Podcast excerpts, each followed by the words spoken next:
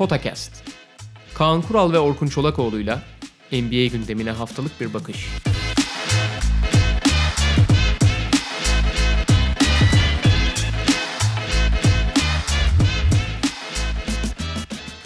Merhaba, Podcast'e hoş geldiniz. Günlerden Perşembe. Ama hangi gün dinlediğinize bağlı olarak değişebilir tabii ki. Yanılmayın yine de. Biz yine bir Perşembe günü mikrofon başındayız Kaan Kural'la birlikte. Bugün başlangıç konumuz ligde e, diğer takımlara göre öne çıkan şampiyonluk yolunda ve ligin zirvesinde öne çıkan işte e, Milwaukee Bucks, Los Angeles Lakers ve Los Angeles Clippers'ı konuşacağız. Ama bununla birlikte bu takımlar neden bu kadar ayrıldı? Yani iki tanesi derece olarak, Clippers derece olarak çok ayrılmasa da zaman zaman oyun olarak e, çok farklı olduğunu gösteriyor. Bu takımlar niye bu kadar e, diğerlerinden koptu? Diğer tarafta bir problem var mı? Ki var. Küçük bir spoiler olarak söyleyelim. O problem nedir? Biraz bunlar üzerine konuşacağız. E, hangi tarafından sence başlasak Kaan abi? Valla Lakers tarafından başlarsak... E, Yani hani problemden mi yoksa diğer takımlardan Yok ben? Lakers'ın özel durumundan bahsedeyim. Tabii. Senin ayağını kesmeleri bence bayağı önemli bir hamle oldu. Estağfurullah. Be- bak şimdi bir dakika. Burada kimseyi yanıltamaz. Benim ayağımın kesildiği falan yok. Ben daha Abi- uzaktan idareyi benimsedim bu dönemde. Abi kulüpten içeri almıyorlar lan seni artık. Geçen seneki Anthony Davis fiyaskosundan sonra Pardon ne fiyaskosu. New Orleans'a gittin, iş, bitirdin bu işi dedin. Anthony Davis nerede şu anda? İyi de sezon ortasında yapabildin mi? A- a- Sen, sen devreden çıktıktan sonra transfer geldi. Anthony Davis der- nerede? Bak her şeyin bir sebebi var. Benim o transferi geçen sezonun ortasında bitirmemenin de bir sebebi var. Anthony Davis şu anda nerede? Lakers'ta. Geçen sene Anthony Davis'in Lakers'a sezon ortasında gelmemesi neyi getirdi Lakers'a? Neyi Dördüncü sıra pikini getirmedi mi? getirdi? Tamam. E verdim. Bak büyük oyunu görebiliyor musun şu an? Ben görüyorum. Ben görüyorum. Abi ben şimdi çok kendim yaptığım işlerden bahsetmeyi sevmem ama Anthony Davis sözünü geçen sene verdim. Şu anda Anthony Davis nerede? Lakers formasını giyiyor mu? Giyiyor. Valla Santa Monico'da sokağa çıkamıyor diyorlar. Abi o tarafa gidemiyorum yoksa gitsem çıkacağım yani sokağa. Burada çok işim var işte uçak bileti, ateş pahası falan bütün bu faktörlerden ötürü gidemiyorum ama gitsem gururla dolaşırım. Yani Tamam. çok da seviliyorum. Neyse. Ya şey bence ikisinin ikisinin ortak bir noktası var. Bunun dışında bir, bir sürü faktör de var da yani hani e, tepe iyi gidenlerin niye ayrıldığı ve e, takipçilerinin niye bu kadar dengesiz olduğu. Şimdi tabii ki spesifik olarak ayrı durum e, durumda olan takımlar. Mesela Philadelphia'nın durumu biraz bence ayrı. Philadelphia hala bence playoff için çok ciddi ve çok iddialı bir takım. E, onun dışında e, orta direğin çökmesi gibi bir şey söz konusu. Özellikle batıda. Hani batıda orta direk diye bildiğimiz ya da batıyı çok kaliteli kılan e, zirve adayı olarak tam görülmese de rekabetçiliği çok üst düzeye çıkaran birçok takımın çok ciddi sorunlar yaşadığını görüyoruz. San Antonio öyle, Portland öyle, Minnesota. Minnesota öyle. Yani Minnesota aslında oraya aday oluyordu ama aday olmadığı aslında şu anda ortaya çıktı. Onu da ayrıca konuşacağız zaten. Sacramento Kings. Sacramento öyle işte e, diğer taraftan Houston biraz şey yapmaya çalışıyor hani yeniden e, e, Westbrook'u entegre etmeye çalışıyor vesaire. Şöyle bir durum var abi. E, NBA basketbolu seviye olarak basketbol oynanma seviyesi olarak o kadar yükseldi ki son 3 yılda. Yani işte buna yeni modern analitiğin ba- basketboldaki verimsizlikleri devreden çıkarması. Yani çok daha üç sayıya dayalı oynanması, oyunun çok hızlanması, oyunun teknik anlamda üst düzey oyunculara bakıyorsun. Daha doğrusu üst düzey değil, orta seviye oyunculara bakıyorsun abi. Orta seviye oyuncular artık o kadar donanımlı ki abi. Her ne kadar oyun e, o kadar donanımlı ki herhangi bir şekilde zayıf halka bul- bulduğun anda orayı çok kötü cezalandırabiliyor. Oyun çok hızlandı. Çok hızlandığı için mesela hep şeyden bahsediliyor. İşte bu load management hikayesi de aynı yere geliyor. Ee, oyuncuların işte dinlendirilmesi. Eskiden abi sürekli 82 maç oynuyorlardı. Kıran kırana maçlar geçiyordu. Abicim şimdi kıran kırana maç dediğin şey senin yani pota altındaki o vücut vücuda mücadeleyi onu kıran kıran gibi kıran kıran, kıran olarak görmen çok normal. Çünkü gözünün önünde pozisyon almak için mücadele eden insanlar var. Fakat şu anki mücadele çok daha çetin. Şu açıdan çetin. Abi oyuncuların çok daha fazla hareket ettiği, çok fazla yön değiştirdiği ve çok çok daha süratli oynanan bir oyun var. Bu yüzden eklemlere, kaslara, e, li- özellikle de ligamentlere çok daha büyük yük biniyor. O yüzden çok daha ciddi sakatlık riski oluyor. Her ne kadar tıp daha gelişmiş olsa da koruyucu idmanlar çok daha gelişmiş olsa da oyuncular aslında eskiye oranla daha dayanıklı fakat oyun daha kırıcı. Oyun daha kırıcı olduğu için de, oyun daha yüksek seviyede oynandığı için de, oyun çok tempolu oynandığında en ufak bir oyundan düştüğün anda acayip farklar, acayip seriler yakalandığı için de oyunun çok çabuk kırılabildiğini görüyorsun. Burada iki tane önemli avantaj yakalayan takım oluyor. Birincisi doğası gereği elindeki kadro çok iştahlı, çok e, aç, çok saldırgan bir takımsa doğaları gereği yani motoru çok yüksek. Ben hep şey söylüyorum 2-3 yıldır bundan çok bahsediyorum. Motor yani oyuncunun devamlılığı ve iştahı eskiden de çok önemli bir değerdi. Fakat yeni basketbolda bu tempoda değeri bence bir kat daha arttı. Oyuncunun de, isteğinin ve hırsının. Şimdi doğası gereği böyle oyunculardan kurulu bir takımsan ve bir sinerji yakalayabilmişsen, bir yapı içinde oynuyorsan abi o takım diğerlerinden NBA temposunda, e, NBA yoğunluğunda çok daha iyi oluyor. Milwaukee'nin en büyük avantajı o mesela. Başta Yanis tabii ki liderinin çok e, burada e, belirleyici rol oynaması lazım. Başta Yanis'in o iştahıyla birlikte sürekli isteyen, sürekli bir arada oynayan ve ana planı gerçekten rakip buna özel önlem almadığı durumlarda çok iyi çalışan bir takım. Milwaukee o yüzden neredeyse güle oynaya kazanıyor. Ha doğuda olmanın fikstürün de belli avantajları falan ama güle oynaya kazanıyor. Çünkü sürekli aynı ivmeyle gidiyorlar ve o ivmeyi aynı oranda 48 dakikada Milwaukee'ye özel olarak hazırlanmış bir şekilde karşılayan takım sayısı çok az. Ve Milwaukee buradan çok az düşüşler yaşayabiliyor. Milwaukee'nin durumu bu. Diğer durumlarda da şu anda görece daha iyi giden takımlara için de aynı şeyi söyleyebiliriz. Ama bence Lakers örneği bunun için en iyi örnek. Ya da abi takımı sürekli rayında tutacak karar verici bir liderin olması lazım. Yani bir zamanlar hani şey diyordu ya artık basketbol çok değiştiği için artık klasik oyun kurucu diye bir şey kalmadı. Belki de son örneği Chris Paul olsa gerek bunun.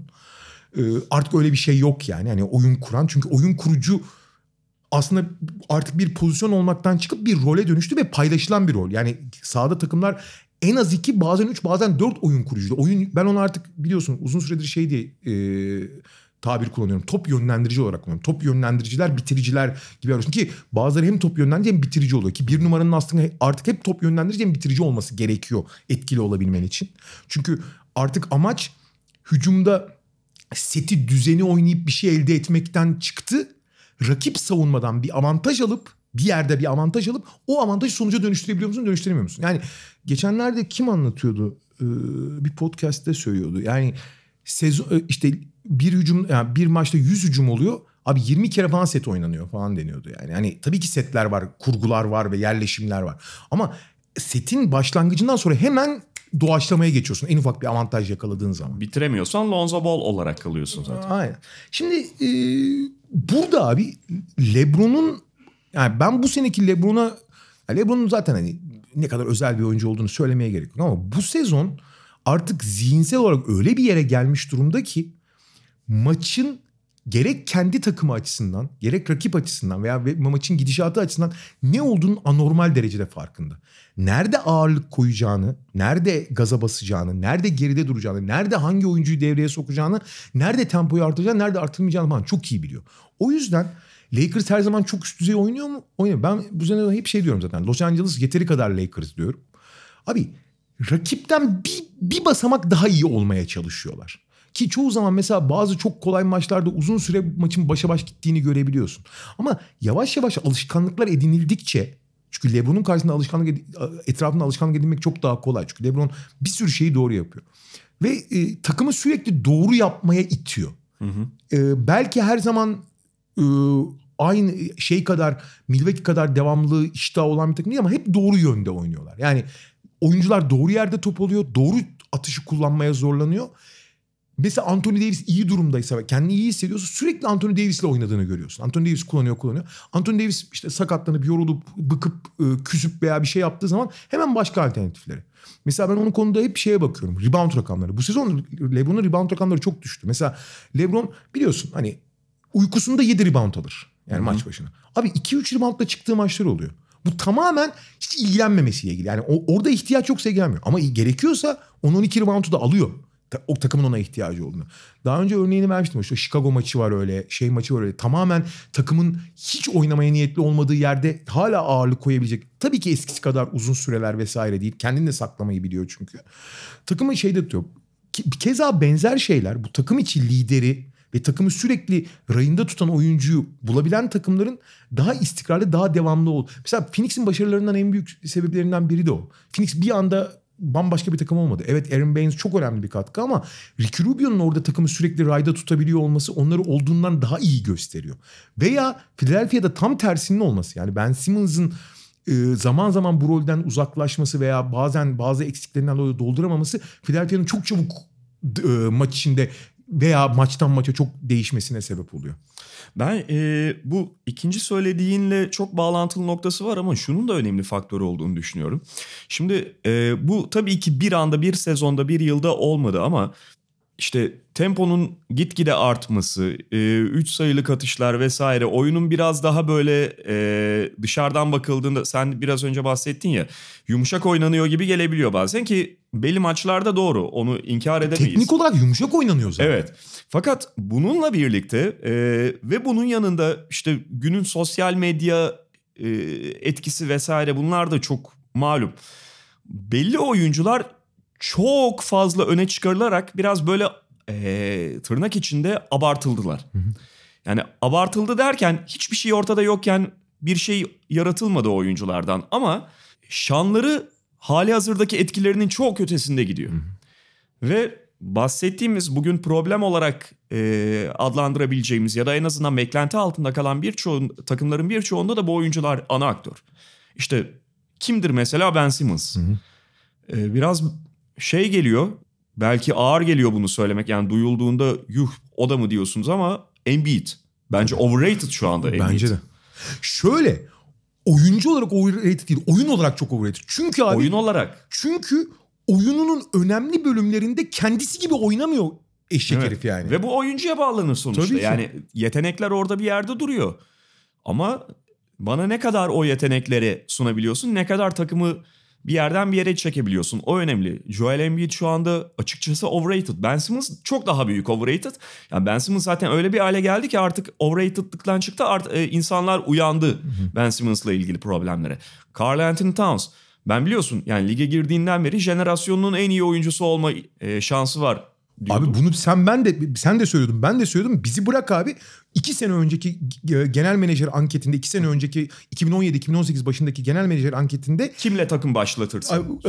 30 genel menajere soruyorlar hangi oyuncuyu ilk alıp bir franchise'a başlarsın diyorsun. %50 Carl Anthony Towns çıkıyor abi. Hı hı. Ve istatistiklerine baktığında ham istatistikler yani sayı, rebound, şut yüzdesi, üçlük yüzdesi çok iyi. Ama overrated abi. Hı hı. E, istatistik overrated'ı. Andrew Wiggins'e zaten gelmiyorum. Bu sene Andrew Wiggins çok önemli aşama kaydetti. Ayrı. Evet ama çamurdan çıktı. Yani, evet doğru. Evet. E, yani Andrew Wiggins'in yaptığı çamurdan çıkıp üstünü yıkamak, duş almak aslında. Ee, şey Jamal Murray. Evet. Yani yok içinki ayrı bir konu. Jamal Murray herif olmadan süperstar ilan edildi neredeyse. Ee, bunun gibi yani başka örnekler de verebiliriz. Şimdi sonuçta takımların tutumlarını biraz bu oyuncuların tutumları belirliyor. Lider oyuncuların. Ve işte ne kadar lider olmayı hak ettikleri falan ayrı ama ama ne olursa olsun genç de olsalar daha çok deneyimli olmasalar da Ben Simmons'la Joel Embiid bulundukları takımla takımın geri, geri kalanının da tutumunu belirleyen oyuncular. Ya da işte Minnesota'da bu saydığımız iki Denver'da o. Houston Rockets vesaire bir sürü örnek verebilirsin. Bazı oyuncular çok itildi arkadan. Ve e, şu anki genel görüntüde çok hayal kırıklığı e, takımdan bahsediyoruz. Bunun da önemli payı var. Abi oynamak için oynamakla kazanmak için oynamak aynı şey değil abi. Yani e, oyundan zevk alıp iyi oynamaya çalışıyor. Mesela bu sene Carl Anthony Towns artık iki numara oynuyor. Daha doğrusu şütör guard rolünde oynuyor. Rolü o artık. Hı hı. Senin söylediğin fakat burada iyi de oluyor. Çok da etkili de bu arada. Cardinals harika bir sezon geçiriyor bireysel olarak bakarsan. Gerçi son dönemde hafif düşmüş olsa da o çok iyi başladı. Ofansif için. olarak harika. Ofan, evet ofansif. Bence defansif olarak da felaket değil. Kötü kötü ama felaket değil. Şöyle bir sorun var yalnız abi. Şimdi mesela bu sene ligin en çok üçlük atan üçüncü oyuncusu galiba. Ya üç ya dördüncü oyuncusu. Abi bu işte oynamak için oynamakla kazanmak için oynamak, oynamanın farkı bu. Bir üç sayı çizgisinin gerisinde topu aldığı zaman mesela Kobe Bryant artık Kobe Bryant gibi oynuyor tamam mı? Kobe Bryant'ın ard arda 7 tane üçlük at, attığı zaman abi iki, biraz da içeri gir savunmayı zorla falan dersin ve Kobe Bryant zorlar zaten. Oyuna çeşitlilik katmak adına rakibin üstüne baskı kurmak adına. Abi Anthony Towns orada abi ne güzel oynuyoruz işte ben acayip de üçlük atıyorum. Atıyor da eyvallah ona da bir şey demiyorsun. Abi bir tane kolayına geldiği için, öyle rahat ettiği için, öyle oynamayı sevdiği için attığı zaman abi işte o kazanmaya olan e, etkisiyle oynamaya olan etkisi aynı olmuyor. Oynamaya olan etkisi olumlu ama kazanmaya olan etkisi... Hani kimse şey diyemez. Carl Anthony Towns oynamıyor. Oynuyor abi. Fakat kazanmak için oynamak başka bir şey abi. A- Aynen öyle ve biraz önce söylediğine döneyim. Sen dedin ya Bunun pardon bunun tam tersi de LeBron abi işte. e, sen dedin ya az önce Carl Anthony Towns felaket değil, kötü ama felaket değil dedin savunmada. Abi kötüden de rahatsız olması gerekir Doğru, Carl Anthony. Towns'un. Çünkü takım kötü. Doğru. Yani takım kötü ve Minnesota'yı 30 dakika bile izleyen biri Minnesota'nın probleminin zaten nerede olduğunu gayet rahat teşhis edebilir. Her şey savunmada başlıyor e, ya da büyük bölümü problemlerinin savunmada başlıyor. E, e sen de takımın yıldızısın yani. Fakat Towns'un sahadaki halinde bundan herhangi bir rahatsızlık hiç hissedemiyorsun ki. Yani Carl Anthony Towns'ta şöyle bir kafa yapısı var. Muhtemelen eşine dostuna da yakınlarına da böyle anlatıyordur. Ulan takımda kimse savunma yapmıyor ben mi yapacağım? Abi sen sen yapacaksın ki lokomotif olacaksın. Evet. Ama rahatsızlık hissetmiyor Carl Anthony. Burada abi çok önemli bir başka barem de var.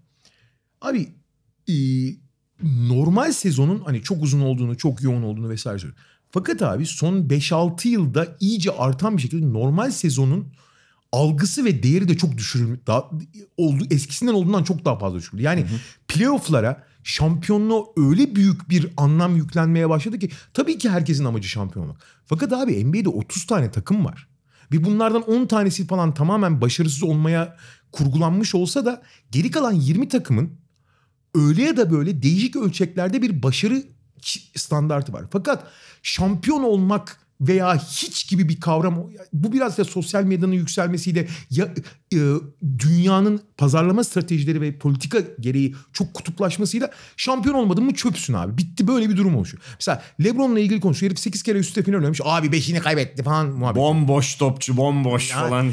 Ya işte LeBron biraz ekstrem bir örnek ama mesela James Harden için söylenen şeyler. İşte playoff'ta evet performans düşüyor mu? Düşüyor. Bu eleştirilmeli mi? Eleştirilmeli. Fakat abi normal sezonda yapılan şeylerin neredeyse de eskiden de tabii ki playoff çok çok daha önemliydi ve çok daha iyi oyun oynuyordu. Bunda bir sorun yok. Ama gerçekten ligin genel algısında gerek kamuoyunda gerek ligin içindeki oyuncular arasında normal sezon bir hazırlık kampıdır havası iyiden iyiye yaygınlaşmaya başladı abi. Ve bu yüzden de normal sezonda kazanıp kaybetmenin önemi gittikçe daha da düşüyor. Eskiden de normal sezon tamamen şey diye görülürdü. Ee, Ben hep aynı şeyi söylerim. Playoff'la normal sezon arasındaki en önemli farklardan biri normal sezon boyunca rakip, takımlar rakiplerine hazırlanmazlar.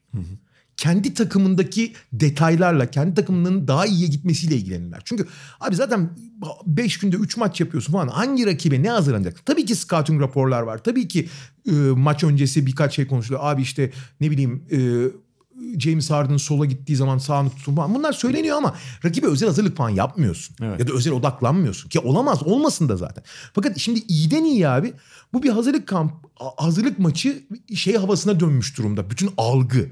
Böyle yapmayan takımlar mesela Milwaukee başta olmak üzere veya e, bir şekilde çıkış yakalamak ihtiyacı hisseden öyle bir mesela Orlando'nun falan gibi e, bir takım orta sıra ya da Charlotte'ın durumu gibi daha iyi gözüken takımlar olması gerekenden daha iyi gözüken takımlar bundan çok besleniyor. Çünkü diğer takımların pek çoğunda Philadelphia bunun bence hani şampiyonluk adayları arasında bence hala şampiyonluk adayı. Çok da güç- güçlü bir aday. Farklı bir ekolü temsil ettiği için. Fakat onun görece çok başarısız olması. Veya şöyle söyleyeyim abi.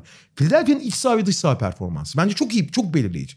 Baba dış sahada şu anda iç sahada 13-0 dış sahada kaç kaçlar emin değilim. Bakmadım da %50 falanlar galiba dış sahada. Hatta %50'nin altında olabilirler dış saha performansı. Bunlar da abi aynı bu algının işte keza Carl Anthony Towns'un yaklaşımını falan çok besleyen ve onu normalleştiren şeyler haline gelmeye başladı. Kawhi Leonard'ın hiç normal sezonu tamamen bir e, Kawhi Leonard örneğinde iyiden iyiye vücut buldu bu. Geçen seneki Toronto örneği ve bu seneki Clippers örneğine bakıyorsun. Keza Philadelphia'nın bir başka yansıması Clippers'da aslında e, vücut buluyor. Şimdi Clippers'da üçüncü iyi şampiyonluk adayıydı ki. Clippers abi bütün büyük maçları çok iyi oynadı hemen hemen. Bir tanesi hariç galiba. Bütün kritik maçları resmen baba biz buradayız mesajı verdiler. Bir tane Milwaukee'ye ezildiler ki orada da ayrı bir problem var. Birazdan bahsederiz Aynen. yani bu takımları kendi aralarındaki avantaj ve Fakat dezavantajlarıyla. da diğer taraflarda da atıyorum Clippers da Aa, biz bu ligin ağabeyiyiz biz gücümüzü gösteririz diye diğer maçlarda o kadar tuhaf tuhaf yenilgiler aldı ki. Mesela en basit aklıma gelen bir San Antonio deplasman maçı Ha, var. Maça gelmemişler. Thanksgiving'in hemen arkasında maça gelmemişlerdi abi. Yürüyemiyorlardı sahada yani. Ee, ki kaldı ki onların lideri aslında Kavay. Kavay sürekli oynuyorsa Kavay'daki robot olduğundan dolayı bir ciddiyetten dolayı biraz be- belli bir oranda LeBron etkisi yaratabilir ama yaratamıyordu. Bu da abi bu algı da yani normal sezonda kaybetmişin kazanmışın ne önemi var havası da takımların e, ciddiyetini odaklanmasını veya en azından kazanmak için oynamasını çok etkileyen bir faktör. Ya bu zaten çok daha net hissedilen bir şey Ee, ve malum hani NBA müdahale etmeye çalışıyor şu anda. Çünkü biraz sırtlarını dönemedikleri bir probleme dönüştü NBA için. Ve- Yok sezon içi turnuva yok işte e, takımlar kendi aralarında toplanacak. E, sezon bir kere kesin daha aşağıya çekilecek. Arayı nasıl doldursak falan diye bak- bakıyorlar. Bence çok yanlış bir yerden girdiler sezon Bence içi turnuvayla bence falan. Çok Yani yanlış. alakasız. E, şu anda ne yaptıklarını bilmiyorlar ve ben bu arada bundan döneceklerini düşünüyorum. Abi şöyle bence şey teklifleri hiç fena değil. İşte se- e, 7, 8, 9, 10. takımların bir e, NCAA'de yapılıyor. Play-in gibi yani. O ayrı. O, o tamam artı mesela son 4 takımın işte konferans finallerine geldiği zaman sıralamaya göre eşleşsinler. Konferans finalleri olmasın deyip Doğu Batı ayrımını belli bir oranda azaltmaları da makul ki bence ilk 16 takım kendi arasında playoff oynasın zaten. Doğu Batı ayrımı tamamen kalksın. Belki eski geleneklerden uzaklaşıyoruz ama gerekli bu. Fakat esas mesele abi yapmaları gereken esas kesin yapmaları gereken şey ama yapamadıkları şey maç sayısını azaltmak abi. Abi bu maç sayısı ciddi anlamda yani ben 3-4 maçtan bahsetmiyorum. 20 maç civarında yani 60'a ideali 58 abi. Herkes birbiriyle ikişer kere oynasın bitsin gitsin abi. 58'e kadar düşmeden bu maçların ağırlığı, önemi, değeri falan kesinlikle artmayacak kolay kolay. Ee, Ve bu şöyle bir sonuca yol açıyor abi. Şimdi abi 2019 yılında insanların artık ilgi alanları çok fazla. Tamam mı? Yani işte Netflix'inden tut işte bilgisayar oyunlarına, yeni sporlardan işte e-sporlardan e, ne bileyim e, sosyal hayatın ilerlemesine falan. Abi insanların eğlenmek diye ayırdığı zaman ve parayı artık spor karşılaşmasında bir sürü alternatif de oluyor. Ve NBA'yi sürekli izlemek için oluşan motivasyon, rakipleri arttığı için motivasyon da düşüyor. Artık kliplerden, özetlerden izlemek gibi bir kültür oluşmaya başladı. Ve NBA'in reytingleri çok ciddi düştü son iki senede. evet. Çok ya, çok dramatik düştü ve bir sonraki e, canlı yayın sözleşmesinin çok ciddi anlamda yarıya kadar falan düşebileceği söyleniyor.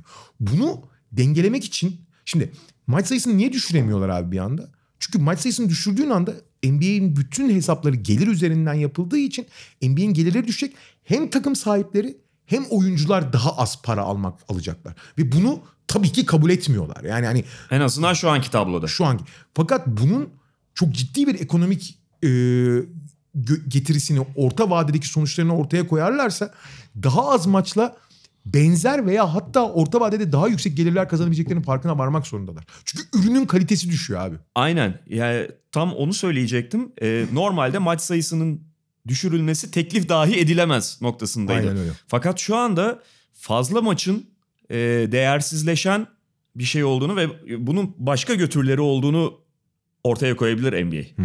Yani evet maçı, maç sayısını diyelim 60'a 66'ya falan neyse senin söylediğin gibi 58'e düşürdüğünde otomatikman bir gişe gelirinden oluyorsun. Otomatikman yani yerini dolduramazsın. Sezon içi turnuvası falan da saçmalık ayrı konu. Bu arada yeri gelmişken şeyi söyleyeyim. NBA'de halen gişe en önemli gelirlerden biri.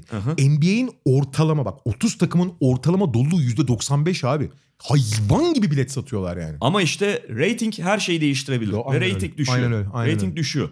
Ha ratingin düşmesine dair çok teori var. İşte NBA mesela biraz şeyle önüne almaya çalıştı. Ya artık çok streamingle falan izle ne kadarını bilmiyorum. Mesela geçen gün Ethan Strauss'un yazısını okuyordum. Orada yorumlarda hatta okudum. Yazıda yer verilmemiş.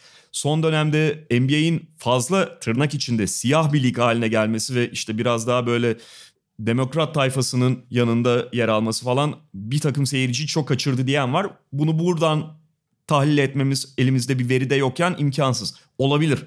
Bir şey demiyorum. Fakat ne olursa olsun rating düşüyorsa abi bunu önüne koyabilirsin. Ve şeyle alakalı olduğu kesin. Uzun uzun senin de bahsettiğin normal sezonun değersizleşme haliyle alakalı olduğu, bağlantılı olduğu kesin. Ve çok basit bir şey var. Ben abi 30 yıldır NBA seyrediyorum.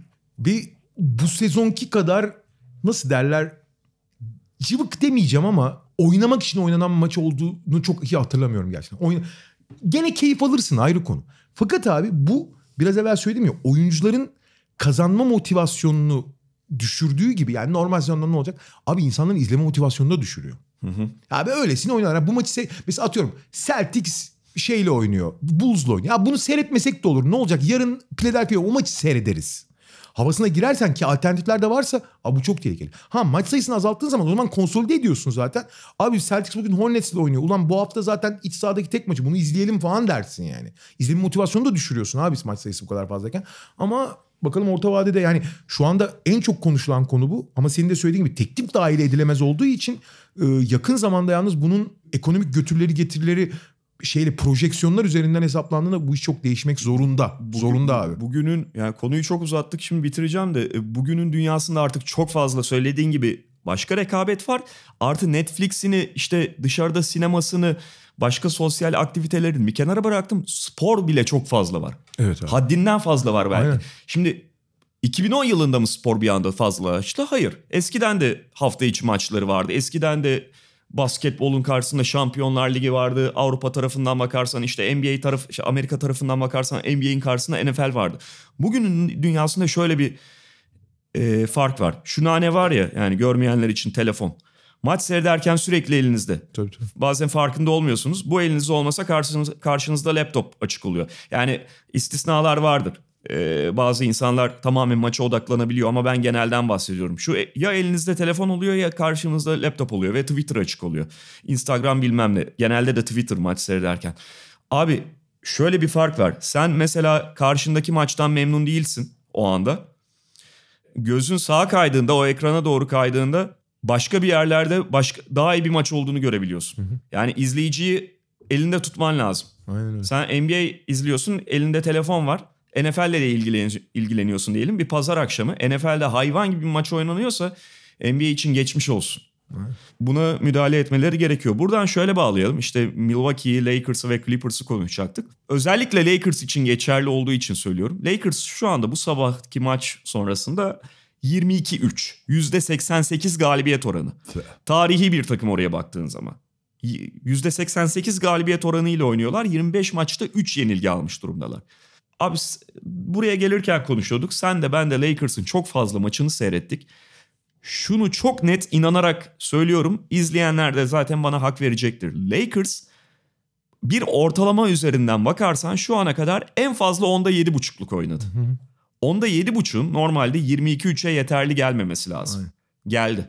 Ya işte orada tabii LeBron çok büyük faktör ya. Ben hani e, LeBron'un ustalık eseri diye sezon başından beri söylüyorum ve her seyrettiğimde vay lan herif yani tabii ki ortam onun bunu yapabilmesine daha çok imkan veriyor ama benim şey tezim var ya biraz evvel önde konuşuyorduk. Yani LeBron'un en iyi olduğu sezon 2013-2014 müydü? Zirve performansı. Herhalde oydu. Normal sezon için mi diyoruz? Genel olarak yani LeBron'un fiziksel olarak en zirve olduğu an falan. 2013, E, 2013'te işte Öyle. hani sonunda şampiyonluk da Evet. geldiği için. 2013 veya 2014 LeBron olsa mesela bu kadar galibiyet alamayabilirlerdi. Şu anda işin zihinsel tarafında çok güçlü olması takımı da yani artı rakiplerin e, yani bir adım önünde kalabilmesine izin vermesi falan da şey yapıyor ama bu derecenin le- acayip LeBron hormonlu olduğunu düşünüyorum. LeBron'un performansından bağımsız LeBron'un yöneticiliğinden, idareciliğinden dolayı. Bir de tabii şu da var. Sezon başında konuştuğumuz bir şeydi ama sahada görünce o somut veriyle birlikte daha anlamlı hale geliyor. Anthony Davis, LeBron James'in kariyerinin başından beri sahip olduğu tartışmasız en iyi takım arkadaşı. Peki ben sana başka bir şey söyleyeyim. Anthony Davis'in tüm NBA'de olabilecek en iyi takım arkadaşı kim? O da LeBron. Net abi. Yani konuşuyorduk. Net yani. Ee, Anthony Davis, LeBron James ortaklığını birbirini ne kadar yukarıya çekebilecek bir ortaklık olduğunu belki insanlar teoride çok fazla canlandıramadılar. Yani e, işte çünkü şey çok söyleniyordu. Ulan zaten Cleveland'da da Kyrie Irving ve Kevin Love vardı. Efendime söyleyeyim Dwayne Wade vardı, Chris Bosh vardı. Bu farklı bir şey. Çok bu farklı bir şey. Yani tek oyuncu üzerinden değerlendirirsen Anthony Davis'e daha yakın bir e, altını çiziyorum. Takım arkadaşı yok. Oyuncu kalitesinden bahsetmiyorum. Yani Dwayne Wade'in NBA tarihinde Anthony Davis'ten daha önemli bir oyuncu olduğunu söyleyebilirsiniz. En azından Davis'in şu ana kadarki kariyerini ele alırsan. Ama LeBron'u ta- tamamlamak konusunda Anthony Davis'e kimse yaklaşamaz. Kimse yaklaşamaz. Ve hem iki açıdan abi. Hem teknik açıdan iç dış performans olarak LeBron genelde içeriye de girebiliyor ayrı konu ama da, Davis de dışarı çıkabiliyor. Bunların muazzam bir teknik olarak birbirine olağanüstü uyumu dışında Ego dengesi. Ego dengesi artı Davis'in sevmediği, rahatsız olduğu birçok liderlik, önderlik gibi şeyleri tamamen bırakabiliyor olması LeBron'a. LeBron'un aynı zamanda artık kariyerinin bu aşamasında e, takımın yıldızı konumu... Yani sezon sonunda MVP oynamasında mesela çok da iyi bir sezon geçirirse şu anda belki LeBron daha iyi. MVP olsa Anthony Davis hiç rahatsızlık hissetmeyecek bir durumda olması. Öne çıktığı maçlarda Anthony Davis sürekli daha da öne çıkarabiliyor olması falan muazzam bir birliktelik yaratıyor ya. Aynen şu geçen gün Minnesota maçı vardı ya 50 attı. LeBron resmen yolu verdi Anthony. Davis'e ve acayip mutlu oldu Anthony Davis'in 50 atmasından falan. Ve an- ben sürekli görüyorum Anthony Davis biliyorsun Anthony Davis zaman zaman hani küsüyor demeyeyim de yoruluyor, bıkıyor falan filan. Abi o- ana gelene kadar sürekli zaten Anthony Davis, Anthony Davis oynuyor. Anthony Davis Yanis kafasında bir adam olsa abi sezonu 45 sayı ortalamayla bitirtecek Anthony Davis'i. Net MVP olacak yani. yani. MVP olsun diye her şeyi yapıyor bu arada yani. Ee, onun dışında da yani Lakers'ın çok ideal bir tamamlayıcı kadrosu yoktu. İşte skorer olarak özellikle eksikliklerinden ve oyun kurucu eksikliklerinden bahsettik ama sezonu şu ana kadar bir skorer eksikliğini pek yaşamadılar. Çünkü çok iyi savunma yapıyor zaten takım. Tıkandığında savunmayla oradan çıkabiliyor. Oyun kurucu problemini de biraz Rajon Rondo sakatlıktan döndükten sonra çözdü. Çünkü beklenenin ötesinde oynuyor. Çok iyi şut attığı için önemli bir problemini ortadan kaldırmış Abi durumda. %50 ile üçlük atıyor. Allah aşkına o ne ya? İkincisi LeBron beklenenden çok daha fazla oyun kurucu oynuyor. Ya oyun kurucu problemini de öyle ortadan kaldırdılar. Şu anda Lakers'la ilgili bir tane problem var abi. O da Kuzma. Yani Kuzma'yı zaten sezona sakat girdi. Tam formunu bulurken tekrar sakatlandı falan. A- hadi sakatlıkları ve e, bireysel olarak bir yere fiziksel olarak bir yere gelmesini geçtim. Abi bir türlü ona tam rolü bulamıyorlar. Yani o zaten şeyi çok zor abi. Davis ve LeBron'un başrol olduğu bir yerde Kuzma'nın oynaması gereken pozisyonu ve rolü bu iki oyun çok paylaştığı için onların arasından nereye gireceğini tam bulamıyor. Ama ben zaman içinde yani e, Lakers'ın bundan sonra teknik anlamda yapması gereken tek şey Kuzma'yı entegre etmek. Ve bir Bir de şekilde... Iguodala'yı almak hala bence. E tabii ki yani de e, ben zaman içinde LeBron Davis Kuzma'nın yan yana oynayabileceği formüllerin biraz daha öne çıkacağını düşünüyorum. Ben Iguodala'yı da şundan söylüyorum. Ee, tabii ki bazı problemler özel eşleşmelerde ortaya çıkıyor. Mesela Clippers Milwaukee maçında geçen hafta bunu yaşadı. Birazdan onlara geleceğiz. Lakers da Clippers'la şu ana kadar bir kere oynadı malum sezon başında. O günden beri çok fazla eşleşmede en azından kendisine problem olacak şekilde yaşamadığı bir problem var. O da fizikli kanat oyuncularına karşı kimle duracak Lakers? Şimdi Avery Bradley, Danny Green iyi savunmacılar ama ufaklar. Ya Kawhi Leonard'la falan düşünürsen. E LeBron James artık o görevleri almıyor. Kim savunacak bu adamları? Iguodala'yı o yüzden söylüyorum. Yani Lakers için şu ana kadar çok fazla bunu Lakers'ın yüzüne vuracak eşleşme doğmadı. E, ama bir playoff hesabı yapıyorsa ki illaki zaten onlar ulan şu Iguodala düşse de alalım hesabındadır. O, o eksiği hala mevcut Lakers'ın. LeBron ama konferans finalinde yapmak zorunda kalacak. Ha ayrı yani e, ama işte ona sahip oldun mu tabii ki bambaşka bir noktaya da gidiyorsun. Clippers'a geçelim buradan. Ya bilmiyorum ya da Milwaukee ile mi devam etseydik. Derece Ben Milwaukee ile ilgili konuştuk zaten ya. Yani ben daha ba- başka ne söyleyeceksin bilmiyorum. ya şöyle Milwaukee harika gidiyor ve geçen hafta Clippers maçlarından ben çok etkilendim çünkü ya beni normal sezonda özellikle ilk çeyreklik bölümünde dereceden falan ziyade etkileyen bu tip takımların aralarındaki maçta çok belirgin bir üstünlük görebiliyor muyum? Ee, önemli olan o çünkü. Şimdi Milwaukee orada şeyi gösterdi. Bu her takıma karşı geçerli olmayabilir. Mesela Lakers'a karşı bir hafta sonra da Lakers'la oynuyorlar. O maçta geçerli olmayacak.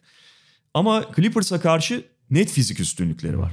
O da Clippers'ın düşünmesi gereken bir şey. Milwaukee harika gidiyor. Belli bir ölçüde fikstür yardımcı oldu. Çünkü Doğu Konferansı'na geldim mi e, çok kötü takım sayısı fazla ve bu şey gibi oluyor. NBA NBA normal sezonun en e, sıkıntılı taraflarından biri takımların mesela dinlenememesi. Milwaukee sahaya çıkıp dinlenme fırsatını çok fazla bulabiliyor mesela. Ama şu ana kadar hissetmeseler de özellikle son dönemde hissetmeseler de ben Malcolm Brogdon'un kaybının hala Milwaukee için orada bir yerde bekleyen bir problem olduğunu düşünüyorum. Çünkü Milwaukee'ye karşı özel hazırlık yaptığın zaman Yanis'i Yanis'in etkinliğini çok yavaş azaltabiliyorsun. Yanis çünkü topla üreten bir oyuncu, daha doğrusu topla şutla üreten bir oyuncu olmadığı için onun e, onu daha boğucu bir şekilde kullanabiliyorsun. Bun, burada ikincil oyuncuların ki geçen sene playoff'ta gördük ne kadar yaratabildiği topla yaratabildiği çok önemli. Nitekim geçen sene playoff'ta en çok öne çıkan oyuncuların Malcolm Brogdon ve George Hill olması çok sürpriz değildi abi. Evet. Yani diğer oyuncuların çok daha ikinci plana düşmesi ve etkinliğinin çok azalması. Bu seneki Milwaukee'de e, gene mesela Malcolm Brogdon'ın kaybına rağmen kısa rotasyonda işte Sterling Brown'dan, Pat Connaughton'dan, son dönemde çok iyi oynayan Dante DiVincenzo'dan falan çok ciddi George Hill tekrar iyileşti. Ondan ciddi katkı alıyorlar. Ama iş playoff'a geldiği zaman o oyuncuların yaratıldığı yani Yanis'i boğmak için savunmanın aldığı tedbirleri cezalandırabilecek oyuncuyu bulmak ciddi soru işareti olacak. Bledsoe da hep sırıtıyor o noktalarda onu Bledsoe- biliyoruz. Abi Bledsoe'nun bir sürü artı özelliği var ama bu onun en büyük eksiği zaten. Yani ondan karar vermesini istediğin zaman su kaynatmama ihtimali yok gibi bir şey yani. Bir tane şey var abi. Son onu söyleyeceğim. Şimdi Milwaukee zaten ezberini oynuyorken Milwaukee'yi belki kimse durduramaz. Aynen öyle. Ee, geçen hafta işte Clippers karşısında çoğu zaman gösterdikleri gibi. Ee, ama o Clippers maçında bir detay da vardı. Şimdi o ezberi malum playoff'ta takımlar bozuyor. Geçen sene Toronto'da gördük. Bozuyor takımlar. Clippers da bozmaya çalıştı. Yine benzer şekilde Antetokounmpo'yu savunarak. Benim mesela geçe o Milwaukee'nin galibiyetinden etkilenmemin en önemli sebeplerinden biri de bu. Milwaukee kontrasını bu defa yapabildi. Bu güzel bir aşama. Çünkü playoff hatırlarsak 2019 playofflarını Antetokounmpo'yu posta yerleştirip onun fizik üstünlüğü üzerinden çok oynayamadığını görmüştük Milwaukee'nin. Oynamadığını hatta. Geçen hafta o tetiği hemen çekti Budenholzer. Ve zaten Clippers'ın da çok uzun bir takım olmamasıyla özellikle 4-5 numara pozisyonlarında bundan faydalandı. Oyununa gerçekten bu boyuta ekleyebiliyorsa Milwaukee o zaman zaten farklı bir Milwaukee Bucks'tan bahsederiz. O zaman sadece dışarıdan üretime de kalmazlar. A planından sonra çok zorlandığını söylemişti. Geçen sene Budenholzer'ın en büyük sorunu oydu. Biraz Evet. Xavi, Xavi Pascual taktiği diyorum ben ona. Ee, bu sene de şey. Bir de şey var abi onu da unutmamak lazım. Bu sezon savunmayı biraz daha basit ama belli bir yerden vurucu yapıyorlar. Şimdi çok uzun süredir abi ice savunması yapan takım çok azaldı. Yani uzunu aşağı devirerek sadece çemberin altını savunmaya zorlayan takım çok azaldı. Çünkü abi pick and roll'da eğer e, dışarıdaki şütörün üzerine uzunu çıkarmıyorsan o şütör o şutu gömüyor abi. Hiç affetmiyorlar yani. Artık basketbol öyle yani yukarıdaki e, perdeden sonra şütörü boş bırakamazsın. Hani modern basketbolun en büyük farkı o zaten. Bundan 15 yıl önce öyle bir şey yoktu. İşte bırakıyordun abi zaten o kadar az atılıyordu ki şimdi abi gördüğü anda atıyor adamlar. Fakat abi Bucks Brook Lopez'i mutlaka potanın altında tutuyor bir şekilde. Uzaklaştırmıyor potanı. Bunun bir büyük avantajı var. Brook Lopez o kadar büyük ki belki çok çevik ve emik olmayabilir ama o kadar büyük ki oraya yaklaşan her tür tehdidi belli oranda zorlaştırıyor. Bazen blok yapıyor, bazen o kadar büyük olduğu için dengesini bozuyor vesaire. Yani klasik bir 90'lar 2000'ler çember savunucusu gibi yapabiliyor. Fakat bunun işte niye yapılmıyor, niye başkası yapmıyor diyorsun. Geçen sene San Antonio Lamarcus Aldridge'e mecburen yapmak zorunda kalmıştı. O da gene savunmayı çok düşürdü. Ya zaten çok düşüktü zaten gene düşüktü etti. Burada avantaj şu abi. Bu sezon ben mesela o yüzden Yanis'in yılın savunmacısı olması gerektiğini düşünüyorum şu ana kadar. Abi Yanis'i zaten eskiden de yaptıklarından daha da verimli bir şekilde serbest savunmacı olarak kullanıyorlar. Yanis rakibin genelde en az tehdit veren oyuncusunu kullanıp ondan sonra her yere yetişiyor ve abi bütün her şeyi bozuyor adam. Yani bir e, one and box yapıyordu ya Toronto. Bunlar box şey e, e, four and one yapıyor gibiler. Yani Yanis her yere yetişip her şeyi bozuyor abi bir taraftan da. E, bu da onların savunmasını geleneksel kalıpların biraz dışında ama çok çok efektif hale getirdi. Daha da efektif hale getirdi yani. Clippers'a geçelim buradan da. Şimdi Clippers derece olarak Lakers'tan ve Bucks'tan biraz belki geride kaldı ama az önce de söylediğin gibi senin baba maçlarda bir kere neden orada olduklarını, neden bu takımların arasında anıldıklarını gösterdiler. Clippers'ın derece olarak biraz daha geride kalmasının sebepleri malum. Kawhi Leonard hala load management içerisinde. İşte eee, birçok maçı kaçırdı. Paul George sezonun başını kaçırdı. Bazı Ve- maçlara kafaca hiç gelmediler. Ee, Ki onlar yani yine az kalıyor. Clippers'ın mazereti vardı Mil- Milwaukee'ye ve Lakers'a kıyasla. Şey olsa, sağlıklı olsalar ve zorlasalar onların da derecesi burada olurdu. Burada önemli olan takım olarak hangi seviyeye e, sağlıklı olduklarında çıkabildikleri. Milwaukee karşısında fark ediler ama o olabilir. Çok takılmamak lazım. Fakat o seviyede olduklarını biliyoruz. Abi şöyle bir şey var. Ee, Daha önce de konuştuk bunu ama e, Clippers geleneksel üst düzey şampiyonluk adayı takımlarından çok farklı bir takım olacaktı zaten. Yani olduğundan bahsetmiyorum. Olacak zaten. Çünkü abi Lou Williams, Montrezl Harrell ikilisi onu ikili gibi düşünmek lazım. Veya Lou Williams'ı. Veya Kava'yı düşündüğün zaman abi bunlar bir yapının parçası olabilecek türde oyuncular değil. O yapıya ek yani işte kaçak kat gibi oyuncular. Yani ek bina, havuz evi falan gibi. Binanın yan unsurları. Geçen seneki Kawhi Toronto'da öyleydi abi. Toronto'nun asıl yaptığı şeyleri hemen hemen hiç dahil olmuyordu. Hatta bazen bozuyordu. Ama ona büyük bir boyut katan hatta onu daha da yücelten bir yan kat gibiydi. Şey gibi yani arabaya yandan roket takmışsın gibi ileri itiyordu. Yani yoksa motorun bir parçası gibi değildi. Nitekim Lou Williams de öyle zaten. Ee, e, Patrick Beverly veya takımın oyun kurucusu gibi gözüken isimler ki Patrick Beverly oyun kurucuyla alakası yok. Takımın net bir oyun kurucusu yok zaten abi. Şimdi Kawhi'nin bu sene asist rakamları ikiye katlandı. Ya kariyerinde hiçbir zaman 4 asisti geçmiş bir oyuncu değildi Kawhi ki bu kadar toplu oynayan bir oyuncu için çok düşük rakamlar. Ama dediğim gibi Kawhi takımın bir parçası olmadığı için sorun değil yani. Fakat Kawhi bu sene 7 7 sezon başında 7 7,5 asistlere çıkmıştı. Bu tamamen abi yalan. Yani şimdi asist var asist var abi e, say- sayıya asistin tam karşılığında sayıya giden pas.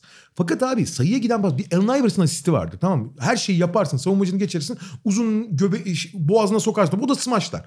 Şimdi bu asist bu yararlı bir şey demiyorum ama bu sistemin çalışması anlamına gelmiyor. Kavay da öyle abi. Adamını geçiyor ortaya giriyor savunma gömülüyor köşedeki şutları böyle o da şut atıyor. Bu gerçekten güzel ama bu bir takım halinde bir sistemin çalışması setin ve düzenin olması bir sinerji yakalamakla alakası olan bir konu değil. Zaten Patrick Beverly, Lou Williams, Montrezl Harrell, Jamichael Green, e, Kawhi, Paul George. Paul George'u ayıralım. Paul George aslında olabilir ama diğerleri olmadığı zaman farklı. Yani o Russell Westbrook'tan alıştı ayrı oynamaya. Bu takım zaten sinerjiyle yapı içinde akıcılıkla falan oynayacak bir takım olmayacak. En iyi senaryoda bile olmayacaklar. Böyle kurgulanan bir takım değil. Bu takım dev bir bina değil küçük prefabrik yapılar halinde oynayacak zaten. Ve öyle de oynuyorlar. Bunun zaman zaman avantajlarını zaman zaman özellikle normal sezonda çok büyük dezavantajlarını da yaşıyorlar. Prefabrik yapılardan biri kavay olmadığı zaman daha bölük pörçük oluyor. Ve Lou Williams'ın iyi bir gününde olmadığı zaman çok verimsiz olabiliyorlar vesaire. O yüzden ama ben Clippers'ın tam kadro ve odaklandığı büyük maçlarda oynadığı oyunu görünce zaten dediğimiz gibi şu anda oyundaki en kritik pozisyon kanat olduğu için abi ligin en iyi çift taraflı oynayan iki kanadına sahipler abi. Yani rakibin diğer kanatlarını felç edip kendileri rahatlıkla oynayabilecekleri için playoff için çok çok ideal bir kadro bu yani. O yüzden e, bir sorun olduğunu düşünmüyorum ben Clippers'la ilgili. Tek sorun var bence. Yani ben onu hep söylüyorum. Bir de şimdi bu krem tabakada karşılarındaki takımlar da direkt iki fizikli Milwaukee. Yani biri diğer konferansta olsa da Milwaukee. Hatta Milwaukee'yi tehdit edecek takım da Philadelphia. O da yani direkt e, biraz Clippers'ın antidotu gibi. Bir de Lakers. Ha, Bunların hepsi Clippers'ın en büyük zayıflığına direkt böyle yumrukla da değil şeyle balyozla gelen e, takımlar. Çok ciddi fizik sorunu var doğru söylüyorsun. Çünkü Zubats çok yani Zubats birincisi şey değil öyle. E, Zubats Steven Adams sertliğine falan bir adam değil fizikli olsa da. İkincisi Zubats'ın playoff'ta maksimumu 15-18 dakika falandır. Bence de. E, şu anda da zaten 20 dakika falan oynuyor ya. Evet. Leonard sezonunda bile yani. E, Montrezl Harrell dediğin adam çok çaktırmıyor da 2-0-3 mü ne? Aynen. Daha bile kısa 2-0-2 bile oluyor. Yani atlet olduğu için vızır vızır gidiyor ama playoff'ta bunlar sıkıntı. Aynen. Yani Kawhi tabii çok kuvvetli olduğu için hani e, Davis'le de Yanis'le de belli bir oran ki geçen sene Yanis'le eşleşti. Belli bir oranda eşleşti ama bu onların genel olarak fizik problemi. Yani çünkü Lou Williams, Patrick Beverly falan da çok fiziksiz oyuncular. Tamam Be- Beverly müthiş mücadeleci falan da ama fizik olarak eksikler abi. Küçükler yani bu kadar. basit. Evet tabii tabii yani. Şemet falan hepsi Tabii, tabii. aynı şeye geliyor. Aynen. Peki krem tabakayı konuştuk son e, 5-10 dakikada şeyi biraz çöpleri toplayalım. yani New York Fizdale artık e, bir hafta falan da oldu neredeyse de çok kısa onu konuşalım. Cleveland'da da konuşuruz. E, Fizdale en güzelini Rick Carlisle söylemiş. Yani e, sorumlusu olmadığı bu saçmalıktan mı diyelim karmaşadan mı hani mes kelimesini nasıl çevirebileceğinize bağlı şey kurtuldu onun adına mutluyum diyor Rick Carlisle. Steve Kerr de güzel bir şey söyledi. Biliyorsun o Golden State e, koçluğunu ka- kabul etmediği sırada Knicks detektif vardı. Arasında seçim yapıyordu. Knicks'i seçmiş olsam şu anda aynı durumda ben vardım dedi. Yani hani koçtan bağımsız bir durum bu yani. Evet, evet. Aynen. Ee, şöyle bir şey var. Yani çok konuştuk Knicks'i. Zaten Knicks üzerine çok konuş yani konuşmaya da değmez. Şu kurulan kadroya bakıyorsun abi. Yani birbirinin aynı rol. Yani doğru düzgün şütör yok. Doğru düzgün top yönlendirici yok. Bütün hepsi birbirine benzeyen dört numaralar falan. Yani oraya dünyanın en iyi koçunu getirsen ne olacak ki? Yani hem teknik anlamda hem kapı olarak çok dağınık bir takım. Fakat Fizdale'da iyi iş çıkarmadı şimdi onu da söylemek lazım. Yo çıkarmadı ayrı konu. Abi sonuçta sezon başında hiç oynatmadığın Lilkina'yı bir numaralı gardı ilan ediyor. Çaylak RJ Barrett'i 41-42 dakika oynatıyor. Sonra o oyundan düştüğü zaman işte rahatsız oluyor. Bilmem ne. Julius Randle'ı yanlış kullanıyor. Doğru kullansa bir şey elde edeceğinden değil ama hani şöyle şöyle bir planım var. Şu oyunculara, şu oyuna yatırım yapıyorum diye bir şey göstermedi ki. Hala o hani takım bir çorba, o da çorbayı sürekli karıştırdı abi. Yani şey değil, bir dinginleşmesine izin vermedi yani. Ama gene geldiğimiz nokta baba Fizdale'ın şeyi değildi bu. Yani e, Fizdale'ın yarattığı bir sorun değildi bu yani. Ya 50 tane hani hep söylediğimiz örneğini verdiğimiz şey New York'la alakalı 50, 100, 150 neyse uzun ve kısa vadeli problemi yazarsın. 5 tanesi falan belki Fizdale'la alakalıdır direkt olarak. Ve yine aynı şeyi söyleyeceğim. Daha önceki podcastlerde, diğer programlarda söyledim. Baba ben bundan daha iyi bir veri görmedim ya. 25 yıl abi bak 25 yıl. 25 yıl önce 1994'te Charlie Ward'u draft ediyor Knicks. Ve Charlie Ward'un çaylak kontratı bittikten sonra abi işte sen bu takımın için gelecekte iyi bir parçasın, iyi de şey yaptın. ikinci kontrat veriyor. Abi ondan beri ikinci kontrat verdiği çaylak oyuncusu yok şeyin. New York'un. Ki iyi oyuncular aldılar. İyi aldılar, kötü aldılar falan hiç önemli değil abi. Yani bu bu ne kadar büyük bir devamsızlıktır abi. Ben o, e, o yüzden önemli aslında bence iyi almış olmaları, e, iyi oyuncular bulmuş olmaları. Dediğin gibi çünkü herhangi bir devamlılık hali olmadığını gösteriyor. Yani sürekli kötü seçseler e, Allah kahretsin bunları da hani hiç oyuncu seçmeyi bilmiyorlar dersin. En azından ona, ona bağlarsın. Oraya bir şekilde iyi oyuncular düşüyor. Fakat o iyi oyuncuların e, birlikteliğiyle fiz- filizlenebilecek falan bir şey yok ki. Öyle bir ortam yok. E, diyelim ve Cleveland son olarak. Cleveland Cavaliers'a da başarı geçmişi zengin oyuncu grubu Koç Beeline'a baş kaldırdı. E, hepsi olmayabilir ama hani bir kısmının önemli bir kısmının haber olacak kadar sıkı, e, şikayet ettiklerini duyduk. Valla bazı oyuncular bravo yani bu özgüven bu şey. Abi şöyle abi öyle üç tane guard var ki takımda. Yani Sexton, Garland ve Clarkson abi hakikaten düşman başına. Bunlar saf skorer ve skor dışında hiçbir şeyle ilgilenmeyen hele Clarkson zaten en ekstrem örneği bunun belki de. Abi yanlarında sözüne Kobe Bryant falan dünyanın en paylaşımcı oyuncusu kalıyor yani. Ya da ne bileyim o Von Wafer'a falan e, rahmet okuturlar be abi. Yani eline gelen her topu tartışmasız potaya atan oyuncular bile bunlardan daha şeydir. Şimdi abi Beeline'da doğal olarak işte bir yapı...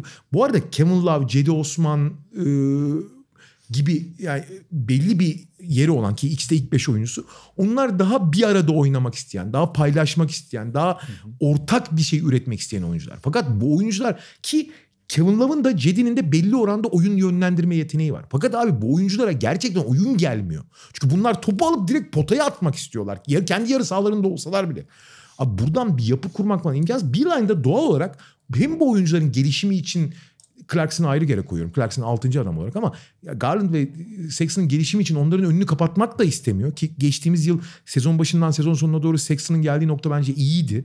Onu topu onun elinden alıp onu tamamen topu daha sonra alıp skor yapan oyuncuya dönüştürmeye çalışması falan çok verimliydi. Çünkü Sexton'ın topu yönlendiremeyeceği belliydi. Fakat o doğal olarak bu oyuncuların hem önünü kesmek istemeyip hem de doğru yönlensinler, doğru şekilde gelişsinler ve doğru bir yapı otursun yapmaya çalışıyor. Fakat abi bu oyuncular ne, senin de söylediğin gibi babacım siz daha ne yapıyorsunuz da neye isyan ediyorsunuz be abi? Ha, oynadığınız şey basketbol değil ki sizin yani. 40-40 yiyip duruyorlar abi. Son 6 maçta 30'un üstünde 20'nin üstünde e, son 6 mağlubiyetlerinde dün bir tek maç sonuna geldi üstün maçı.